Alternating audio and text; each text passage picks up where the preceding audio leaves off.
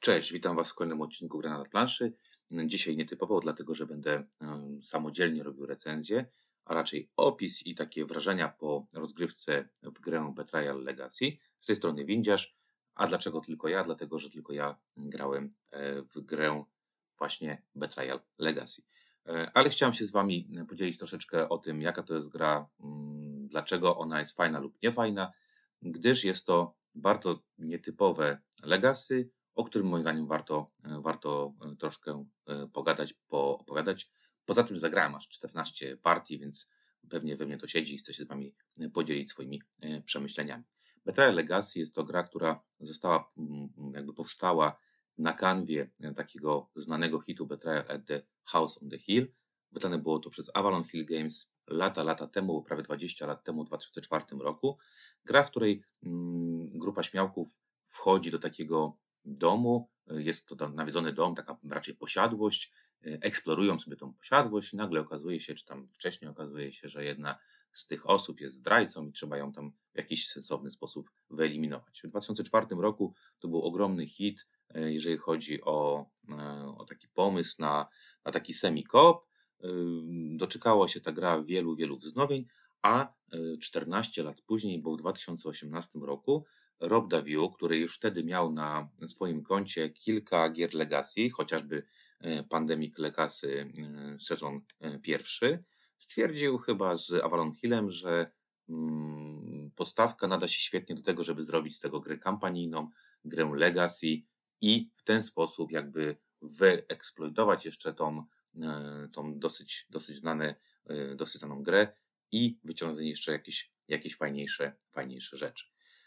Obecnie Betrayal Legacy y, to gra, która jest w ogólnym rankingu BGG na 453 pozycji, tematycznie 89, więc bardzo, bardzo wysoko. Jest to gra skierowana dla 3 do 5 graczy, gdzie jedna rozgrywka może trwać mm, pudełkowo 45 minut do 90 minut, aczkolwiek ja zagrałem też gry, które były troszeczkę krótsze, ale i była taka, która pewnie była troszeczkę e, dłuższa.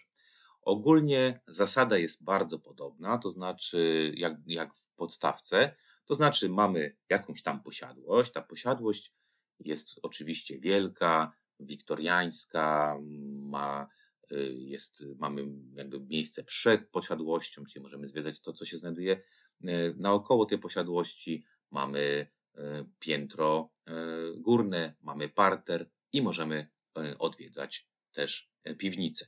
W trakcie gry gracze budują tą posiadłość, czyli decydują się, poruszając się po tej posiadłości, gdzie idziemy, w jaki sposób ona będzie wyglądać, a e, w pewnym momencie coś się będzie działo. Pomysł na Legacy tutaj wygląda w ten sposób, że ta posiadłość jest jakby naszym takim punktem wyjścia i ona jest zawsze, a dodatkowo mamy rodzinę, która jest z tą posiadłością powiązana. Mamy tam takie figureczki, figureczki niewielkie, pokolorowane, czyli już pomalowane. One są e, może niezbyt jakieś tam detaliczne, bo są dosyć małe, ale oddają pewien taki klimacik, bo to taka rodzinka pod tytułem jest tam jakiś starszy facet, jest jakaś dziewczynka ubrana w dziwne ubranko, jakiś, jakaś pani. Także mamy taki e, tutaj ciągłość e, klimatyczną. Duże pudło, bo to też jest dosyć ważne. Mamy duże pudło, jakieś plansze, jakieś rzeczy, które są pozapak pozapakowane, czyli tak jak w prawdziwym, prawidłowym legacy, Część elementów, komponentów jakby widzimy od razu, część jest natomiast poukrywana i w trakcie rozgrywek będziemy mm, otwierać różne rzeczy, czy będziemy proszeni o to, żeby dodać jakieś elementy, czy usunąć jakieś inne elementy. Gra skierowana jest właśnie od dla 3 do 5 graczy. My graliśmy w rozgrywkę trzyosobową, dlatego że wiedzieliśmy, że będzie to 14 partii, więc chcieliśmy e, jakby zapewnić sobie to, że jakby zawsze będziemy mieć czas i łatwiej nam w trójkę się będzie e, spotkać. Dlatego moja, e, moje opinie będą dotyczyły rozgrywki trzyosobowej. Zakładam, że w rozgrywkach cztero czy pięcioosobowych mm, ten jakby feeling być może będzie e, troszeczkę inny. Dobrze. Gra ogólnie e, jakby składa się z trzech elementów. Pierwszy element to jest taki, że mamy właśnie no podstawową mechanikę. Podstawowa mechanika jest tutaj super prosta, to znaczy gracze mogą wykonywać, gracze wcielają się w jakąś postać, postać ma E, cztery statystyki, dwie statystyki psychiczne, dwie statystyki mentalne i one służą do tego, że czasami w tej grze będziemy wykonywać jakieś różnego rodzaju testy i to, jak bardzo dobrze mamy rozwiniętą daną statystykę, będzie mówiło nam, iloma kośćmi będziemy rzucać, żeby e, zobaczyć, jaki będzie wynik naszych, e, naszych działań. E, sama, roz, sama rozgrywka jakby jest super prosta, to znaczy mamy jakiś układ początkowy, czyli widzimy sobie korytarz w domu, mamy schody na górę, mamy mm, drzwi z tego korytarza, mamy mm, też wejście, drzwi wejściowe decydujemy się, w którym kierunku jakby będziemy podążać, czyli możemy się poruszyć, a następnie odkrywamy e, odpowiedni kafelek. Mamy tam taki stos kafelków i na przykład jeżeli wchodzę do piwnicy, to przewijam ten stos kafelków, aż znajdę sobie piwnicę, odkrywam e, kafelek i patrzę, w jaki sposób go dołożę do, e, do planszy, a następnie co się na tym kafelku wydarzy. Wydarzyć może, mogą się różne rzeczy. Mogę, mogę coś znaleźć, jakiś przedmiot, mogę spotkać kogoś w tym domu, E, może wydarzyć się jakieś wydarzenie. Wydarzyć wydarzenie, trochę głupio to brzmi, ale są tam wydarzenia, które muszę e, rozpatrzyć. Czyli ciągnę kartę, e, kartę wydarzenia. Karty też podzielone są jakby na to, w jakim miejscu domu się znajduje, czyli jeżeli jestem w piwnicy i mam wydarzenie piwnica, to znajduję pierwszą kartę w deku określonym słowem piwnica, czytam, co tam się dzieje i tam się dzieją różne rzeczy. To mogą być właśnie testy, czyli wymagają ode mnie rzutu kostką i w zależności od wyniku coś się stanie, coś dobrego, coś złego, coś nie wiadomo jakiego. E, mogą być to po prostu jakieś wydarzenia pod tytułem czytam kartę i coś tam się, coś tam się zmienia, coś, e, coś te karty powodują. No i to są takie, mówię, bardzo proste rzeczy, które musimy wykonać. W swojej turze możemy jeszcze robić jakieś tam, możemy coś przeszukiwać, jeżeli jest taka możliwość, możemy dzielić się przedmiotami, bardzo, bardzo bazowe akcje, super bazowe akcje. Mówię, I dlaczego to mówię? Dlatego, że mechanicznie mam takie wrażenie, że e, ta gra jest maksymalnie uproszczona, bo nie mechanika jakby ma tworzyć tę grę, a wszystko dookoła, czyli gadanie nad stołem, e, kombinowanie, e, co zrobić, jak zrobić, w jakiej kolejności, żeby osiągnąć dany efekt. I tutaj mm, to, co chyba najbardziej jakby mnie dotknęło, to jest to, że mm, praktycznie większość gry, czyli większość tych decyzji, które robimy, a później wyników tych decyzji oparta jest na, e, e, na rzucie kością, czyli są takie sytuacje, w których tych, tych kości rzucam, rzucam dużo. Kości są specyficzne, mają wyniki 0, 1, 2. No i tutaj, mm, jeżeli ktoś nie lubi jakiejś znaczącej losowości, to może mieć taki problem, że gra jednak mm, jest mocno losowa, i, mimo tego, że nie wiem, mamy jakiś pomysł na rozegranie danej tury, czy rozegranie całej gry, to możemy mieć poczucie, że niewiele możemy zrobić przeciwko e, rzutom e, kości. Też o tym za chwileczkę e, do tego wrócę. To, co jest jednak ważniejsze w, tej, w tym jakby pomyśle Legacy jest to, że gramy sobie tam prolog, a potem 13, 13 rozdziałów. Każdy z tych rozdziałów odbywa się w innej epoce. To znaczy, mamy tam taką tabelkę, tam są daty i po prostu jakby poznajemy historię domu, czyli dom jest tym czymś stałym i rodziny, która jest z nim powiązana. Nasze e, postaci mogą mm, jakby starzeć się, czyli możemy najpierw zacząć grę jako mały chłopiec, a kolejną rozgrywać jako już dorosły mężczyzna. W każdym razie jakby fajne jest to, że E, że mamy tutaj historię opowiedzianą z punktu widzenia domu, nie z punktu widzenia e, bohaterów. Bohaterowie jakby tylko są do niego zapraszani, a ten dom, jak możecie się domyśleć, jaka taka posiadłość ogromna, kryje wiele, wiele tajemnic. Za każdym razem jakby e, przygotowując grę, przygotowujemy grę odpada, od, kładąc odpowiednie, odpowiednie kafelki mm, pomieszczeń. Czasami gra mówi nam, że musimy dołożyć jakieś karty, odrzucić jakieś karty, bo na przykład one już nie będą e, potrzebne w dalszej części rozgrywki. W każdym razie każda rozgrywka to pewna historia. Pewna historia, którą poznajemy. Mamy jakiś taki ogólny opis, e, mocno klimatyczny. Tutaj od razu muszę powiedzieć, że jestem zachwycony mm, tym, w jaki sposób e, są ten Rob View stworzył te opisy, dlatego że no, nie jest to może literatura najwyższych lotów, ale bardzo dobrze się to czyta. To, czyli mamy jakąś sytuację wyjściową, ta sytuacja wyjściowa jest tak opisana, taki wiecie, taki, taki mocno mistyczny, mocno niepokojący nie, mocno niepokojącym klimacie i miło się to czyta, daje to mniej więcej wrażenie, co mniej więcej może się wydarzyć. Trochę może nam podpowiedzieć, czego unikać albo w jakim kierunku iść i klei całą tą ciągłość tego, tego, co tutaj będziemy robić. Następnie w trakcie gry rozgrywamy sobie normalną grę i przeważnie początek gry wygląda w ten sposób, że wszyscy po prostu łazimy, eksplorujemy i gramy swego rodzaju kooperację, tak? Czyli e, nie wiemy, co się stanie, nie wiemy, co się wydarzy, e, staramy się eksplorować ten dom, zbierać e, potrzebne nam jakieś mm, itemy, czyli przedmioty. Te przedmioty mogą nam później pomóc w jakichś, nie wiem, walkach, w testach, różnego rodzaju rzeczach. Raz na jakiś czas no, odkrywamy coś takiego jak omen. Jak odkrywamy omen, to e, w momencie, kiedy jest ich wystarczająco duża ilość, będziemy rzucać kośćmi i jeżeli wynik kości powie nam już, że jest wystarczający, jest ten twist fabule. Ten twist fabule polega na tym, że w momencie e, odpalenia się, odpalenia się tak zwanego hauntu, e, nagle okazuje się, że prawdopodobnie jedno z nas zostaje zdrajcą. Czy zostaje, czy nie, kto nim zostanie, jest zależna od scenariusza. E, nie chcę Wam zdradzać tutaj jakby tego, jak to wygląda, natomiast e, w momencie Hunta odnosimy się do innej książeczki, w której e, czytamy sobie przygotowanie i informacje, co teraz się wydarzy. Bardzo często w tej grze jeden z graczy zostaje, zostaje zdrajcą. Czasami mamy informację, kto to jest, czasami nie mamy informacji, kto to jest. Jest to pewna e, wtedy zagadka. Jeżeli mamy informację, kto to jest, to teraz mamy znowu ciekawą e, sytuację. Mamy dwie książeczki. Jedna jest dla zdrajcy, druga jest dla osób, które zdrajcą nie są. I my dowiadujemy się, jaki jest nasz cel w tej grze, czyli co musimy zrobić, żeby, e, żeby ją wygrać, czyli żeby ona zakończyła się naszym sukcesem. Natomiast zdrajca ma swoją książeczkę. Część rzeczy z tych książeczek, z tych opisów mówimy sobie. Czyli mówimy na przykład, co przygotowujemy, mówimy, jeżeli pojawia się jakaś nowa mechanika, natomiast nie wszystko.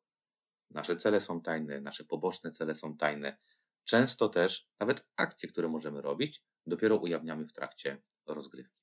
No i tutaj mamy taką, e, taką mm, troszeczkę grę nerwów, grę takich domysłów, dlatego że bardzo często musimy się po prostu e, wykombinować Mm, jaki cel ma ta e, strona przeciwna, czyli czy warto, znaczy co on będzie robił, czy co ona będzie robiła i mm, w jaki sposób możemy ewentualnie mu jej przeszkodzić. I to jest bardzo ciekawe, bo, bo w wielu tych historyjkach zupełnie na początku na przykład nie wiemy, kto jest zdrajcą. Zdrajca może się ujawnić lub nie, lub od razu wiemy, kto jest zdrajcą, ale jego motywy i to, co ma on zrobić, jest dla nas e, tajemnicą. E, w momencie, kiedy następuje ten hunt, mam wrażenie, że ta rozgrywka mocno zagęszcza się, bo na początku to wiadomo, robimy pewne rzeczy, ponieważ mechanika gry jest bardzo prosta, czyli wchodzę na kafelek, robię to, co jest na kafelku, jeżeli mogę, idę dalej, jeżeli e, nie mogę, to zatrzymuję się na nim, swoją kolej rozgrywa kolejna osoba i tak sobie to bardzo sprawnie i, i szybko leci. Natomiast w momencie, kiedy jest hunt, zaczynamy już kombinować. No i tutaj muszę przyznać, że, że ten najciekawszy moment tego huntu można oceniać w różnoraki sposób. Dlatego, że znowu mechanicznie bardzo często są to bardzo proste rzeczy, które należy wykonać i są to rzeczy typu zbierz A, rzeczy A i zanieś je w miejsce B albo pójdź gdzieś tam, wykonaj test i tak dalej, i tak dalej. Y, oczywiście z mikro jakimiś zasadami, które mówią, że jak będziesz ten test robił mając to czy tamto, to będzie to lepiej. E, czasami może być to, nie wiem, jakieś takie wyeliminuj przeciwnika i tak dalej, i tak dalej, czyli takie naprawdę mechanicznie proste rzeczy. Natomiast klimatycznie tam jest dołożone tona, tona e, klimatu. W momencie, kiedy hunt się zakończy, nieważne czy wygraną e, nie zdrajcy, czy zdrajcy, czytamy taki journal, taki dziennik, w którym e, dowiadujemy się, co się wydarzyło. E, czytamy tylko te akapity, które związane są z, ze stroną wygraną, tak? Czyli w zależności od tego, kto wygra, to taki akapit będziemy sobie czytali. I tam dowiadujemy się jakby, jaka jest historia dalsza tego domu, co się wydarzyło. Często ta historia się tam będzie jeszcze jakby ciągnąć, czasami są, jest to takie lekkie powiązanie ze sobą i to tak by zakańcza naszą rozgrywkę. Rozgrywek gramy, właśnie jak powiedziałem, po prologu 13. W 13 rozgrywce jakby dochodzimy do wielkiego finału i w zależności od tego, jakby to, co jest ważne, to przez te 12 rozgrywek my tak sobie dryfujemy, dryfujemy i wpływamy na to, na ten finalny e, rozdział, finalny chapter, który będziemy sobie rozgrywać i to, jakie decyzje podejmowaliśmy e, w trakcie rozgrywki, w jaki sposób tworzyliśmy, czyli kto wygrywał, kto przegrywał, e, tak będzie wyglądało nasze zakończenie. I jak możecie się domyśleć, tych zakończeń jest tutaj kilka. My oczywiście zagraliśmy tylko jedno, ale potem właśnie czytamy sobie co się stało i co się wydarzyło. I teraz mam takie tutaj dwie jakby oceny dla tej gry. Dlaczego? Że e, zainwestowałem w nią kupę czasu, e, kupę stołu, bo ona jest stołożerna, więc jakby dużo, dużo w nią zainwestowałem i mam takie, takie, takie dwie bardzo ważne myśli. Pierwsza myśl to jest taka, że E, mam takie wrażenie, że mechanicznie e, jest to gra, która jest niestety dość mocno uboga, jednak widać, że jest to design sprzed przed lat. Jest on maksymalnie uproszczony. Tam chodziło bardziej o to, żeby ludzie się chyba bardziej bawili, e, mieli takie poczucie grozy, wiecie, takiego ciągłego podejrzewania się i tak dalej, i tak dalej. I, I tutaj z punktu widzenia gracza miałem taki, czułem mocny niedosyt. Niedosyt wynikający z tego, że pomimo tego, że, że ja rozumiem, dlaczego to jest tak prosto i tak dalej, dlaczego mm, tam nie da się tak jakby za, y, tych mechanik nie wiadomo jakich ciekawych zrobić, no to testowanie, to, to, to rzucanie kostkami, no potrafi być y, irytujące i, i y, uprzykrzające życie. Mieliśmy taki świetny przykład. Walczyłem z kolegą, kolega chyba rzucał, nie wiem, dziewięcioma czy tam dziesięcioma kostkami, wyniki od 0 do 2 więc chyba musiał osiągnąć wynik 7 i chyba wyrzucił tylko 3 czy 4. Nie wiem, e, jak to Tomek słuchasz, to e, możesz mnie poprawić. Natomiast ja rzucałem chyba 4, 4 kośćmi i wyrzuciłem bodajże 8 i wygrałem e, pojedynek. I miałem takie poczucie, że no kurczę, no ten los tutaj był i statystyka jakby była za moim przeciwnikiem, a los sprawił, że wygrałem ja. I to jednak może w jakiś sposób mocno e, irytować. Może też to irytować, że w tak naprawdę swojej turze robimy niewiele, ale tak jak powiedziałem, mam wrażenie, że ta mechanika była mega uproszczona po to, żeby właśnie e, nie przesłaniała tej, tej, e, tych, tych innych rzeczy, czyli tego gadania nad stołem, tego kombinowania i tak dalej, i tak dalej. Teraz ta druga strona medalu. Ta druga strona medalu to te historie. Te historie, ten, te, ten dziennik, który czytamy, to, co dzieje się w, w tej rozgrywce, to w jaki sposób przebiega ten handl, w jaki sposób dowiadujemy się, czy ktoś jest zdrajcą, czy nie jest, jakie są nasze cele. To jest bardzo ciekawe. I tutaj naprawdę miałem takie poczucie, że to jest jedno z lepiej napisanych legacji, jakie, jakie grałem. Napisanych, bo to naprawdę czyta się jak książkę. Ma się poczucie, że ta historia naprawdę się mocno klei. Mamy takie takie, takie odniesienia do takich popkulturowych podejść, do takich właśnie y, ciemnych, czarnych, strasznych posiadłości. I kurczę, muszę przyznać, że e, jak na osobę, która z klimatem mam, wie, mam mało wspólnego i raczej się tym nie podniecam, to tutaj e, zdecydowanie miałem poczucie, że warto czytać te opisy, że, że one są ciekawe, że są interesujące, że są tam kilka przemoconych, nie wiem, czy żarcików, czy nawiązań, naprawdę była to e, chyba najfajniejsza część e, z gry, dlatego że cała historia i jakby jej, jej finał e, i, rozwinięcie było ciekawe. Ciekawe fabularnie i mocno nieciekawe mechanicznie. Znowu, dlaczego mocno nieciekawe mechanicznie? Zdarzały nam się gry, w których bardzo długo, bardzo długo nie dochodziło do huntu, czyli myśmy eksplorowali ten dom, zbieraliśmy te, te itemy, robiliśmy różne rzeczy i tam się działy rzeczy. One były oczywiście proste, niewymagające, ale dużo tego się działo. Czyli na przykład, nie wiem, zbudowaliśmy tą, mm, tą posiadłość do tam kilkudziesięciu kafelków, bo tak się może zdarzyć. Natomiast y, potem okazywało się, że w hand trwało, gra w momencie odpalenia zdrajcy trwała 5 do 7 minut, bo, bo nie wiem, układ był sprzyjający dla jednej ze stron, czy po prostu, nie wiem, rzut kostką zadecydował, że y, gra się skończyła. I w związku z tym miałem takie zawsze, przy kilku partiach miałem takie poczucie, że no niestety, nawet, nawet gra nie dała nam szansy na to, żebyśmy e, wygrali, czy żeby zdrajca wygrał, bo taki się zrobił układ. No i ten rozdźwięk między mechaniką a fabułą jest tutaj dość, e, dość duży. Jeżeli chodzi o samą grę Legacy, w tej grze mm, permanentnie piszemy po, e, po kartach. Część kart musimy usunąć, część pomieszczeń usuwa się, co jest związane z z fabułą gry, bo jeżeli jakieś pomieszczenie w kolejnym wieku, czy w kolejnym jakby epoce już nie gra, no to wiadomo, nie powinno się znajdować ono e, w puli. Mamy tam takie, takie typowe rzeczy, właśnie legasowe, czyli otwórz coś, a tam coś się znajduje, albo a teraz wyjmij coś tam. I to są bardzo fajne rzeczy. Mamy tam taką nawet mistyczną, bym powiedział, wręcz, e, wręcz e, jeden element, który jego opis jest taki, że że ma człowiek poczucie, że kurczę, bierze udział w jakimś, jakimś zwrocie czarownic i, i nie wiadomo, co z tym zrobić. Prawie jak jakiś kult swego rodzaju. I tutaj muszę przyznać, że to też jest dosyć ciekawie zrobione. Permanentnie oczywiście mm, usuwamy jakieś rzeczy, czy robimy jakieś zmiany, nalepiając jakieś e, naklejki, czy, czy pisząc długopisem po różnych rzeczach E, ale dużo z tych, dużo z tych, z tych elementów też odpada e, z gry i one już później nie są potrzebne. Co więcej, e, w Betrayal Legacy można zagrać po, po tym, jak, jak, zagra, jak zagramy już całą kampanię. Możemy zagrać poszczególne scenariusze.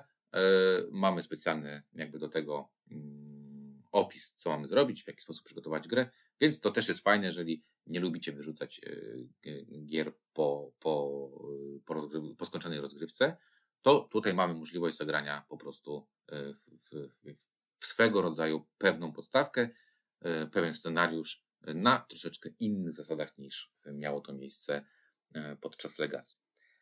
Myślę, że dużo powiedziałem. A, coś jeszcze chciałem powiedzieć. Chciałem powiedzieć jeszcze, że jakby wykonanie, bo widziałem grę Betraja, tą pierwszą wersję, teraz tych kolejnych nie widziałem. Tam było mocno surowo, tutaj jest dużo fajnych klimatycznych kart, one są ładnie ozdobione, te dzienniki są naprawdę bardzo fajne. Zakładam, że to jest gra, której nigdy nikt po polsku nie zrobi, bo tam tłumaczenia e, jest po prostu makabrycznie dużo i niestety, żeby ją zagrać, trzeba znać język angielski. W trzy osoby mogliśmy mieć taki problem, że w momentach niektóre, mam wrażenie, te rozdziały zdecydowanie lepiej działały więcej osób, bo nie wiem, zdrajca miałby e, trudniej wygrać, czy e, drużyna niezdrajców miałaby trudniejsze zadanie do wykonania. Czyli Wydaje mi się, że jest to jednak gra, której, którą lepiej grać w 4-5 osób. No natomiast trzeba tu pamiętać, że jest to 14 partii do, do rozegrania, średnią godzinę to 14 godzin minimum grania, nie mówiąc o y, przygotowaniu gry i składaniu gry, więc tak, tak około myślę tam 20-22 godzin trzeba na e, taką, e, taką partię, znaczy na taką kampanię sobie za, e, zapewnić. I podsumowując, dawno nie grałem w tak przyjemną, tak sympatyczną grę z punktu widzenia klimatycznego. Naprawdę muszę przyznać, że było to super y, ciekawe i fajne przeżycie. Bardzo wciągnąłem się y, klimatycznie. E, bardzo podobały mi się niektóre tam takie właśnie mówię zagrywki e, i pomysły na to, w jaki sposób ta posiadłość i co to się dzieje w posiadłości e, jest ciekawe i interesujące. Natomiast mechanicznie ta losowość jednak bardzo mnie bolała. Miałem, miałem takie, takie mieliśmy takie partie, po których miałem takie mech, nie wiem, wygrałem, przegrałem, nieistotne. Nie miałem poczucia, że e, w jakikolwiek sposób przyłożyłem się do zwycięstwa, czy w jakikolwiek sposób przyłożyłem się do, e, e, do porażki, bo po prostu nie miałem na to narzędzi i mechanizmów, żeby mm, wpłynąć na na to, w jaki sposób ta rozgrywka się potoczy. Także taka, bym powiedział, słodko-gorzko e, ta, to doświadczenie, dlatego że, że duża część tej gry bardzo mi się podobała, bardzo, bardzo mi się podobała. Duża z tej części tej gry mieliśmy takie, mieliśmy takie sytuacje, w której graliśmy podczas weekendu dwie partie. Pierwsza była strasznie przyjemna, mega fajna, długa, emocjonująca, losy rozgrywki wahały się do końca, a, a potem graliśmy drugą, kończyła się po 35 minutach i było takie już, o, no to i co zrobiliśmy? No nic nie zrobiliśmy, nic się wyda- ciekawego nie, nie wydarzyło. No ale jakby y, też rozumiem tutaj y, problemy, bo nie dałoby się tej rozgrywki y, tutaj, kiedy losowo sobie układamy sobie e, posiadłość, losowo wychodzą e, czy wydarzenia, czy zbieramy przedmioty, czy właśnie omeny, które się pojawiają. No tego nie da się tutaj, tutaj zrobić. I z tej perspektywy muszę przyznać, że jednak Betrayal sumarycznie uważam za bardzo ciekawe doświadczenie E, nie wiem, czy chciałbym go jeszcze, e, znaczy na pewno nie chciałbym go powtarzać, bo już wiele rzeczy bym, bym wiedział. Natomiast nie żałuję e, poświęconego na tą, na tą grę czasu, bo po prostu mm, jakby dowiozła to, czego oczekiwałem. Czyli dowiozła tę część Legacy i jest to chyba pod względem klimatycznym jedno z najlepszych Legacy, które, które grałem, bo jednak wszystkie te pandemiki czy, czy inne tego typu rozgrywki. Tam głównie była mechanika, a ten element legacy po prostu zmieniał te mechaniki. Tutaj element legacy zmienia opowieść, a mechaniki w większości, te główne pozostają e, takie same. Dobra, 20, prawie 6 czy tam 7 minut gadam o tym Betrayal Legacy. Ja Wam dziękuję za posłuchanie. Mam nadzieję, że nie przynudzałem i było ok. Dziwnie się czuję bez chłopaków, natomiast już za tydzień zakładam, że E, będzie nas więcej. Także ja Wam dziękuję za posłuchanie i do następnego odcinka. Trzymajcie się. Na razie.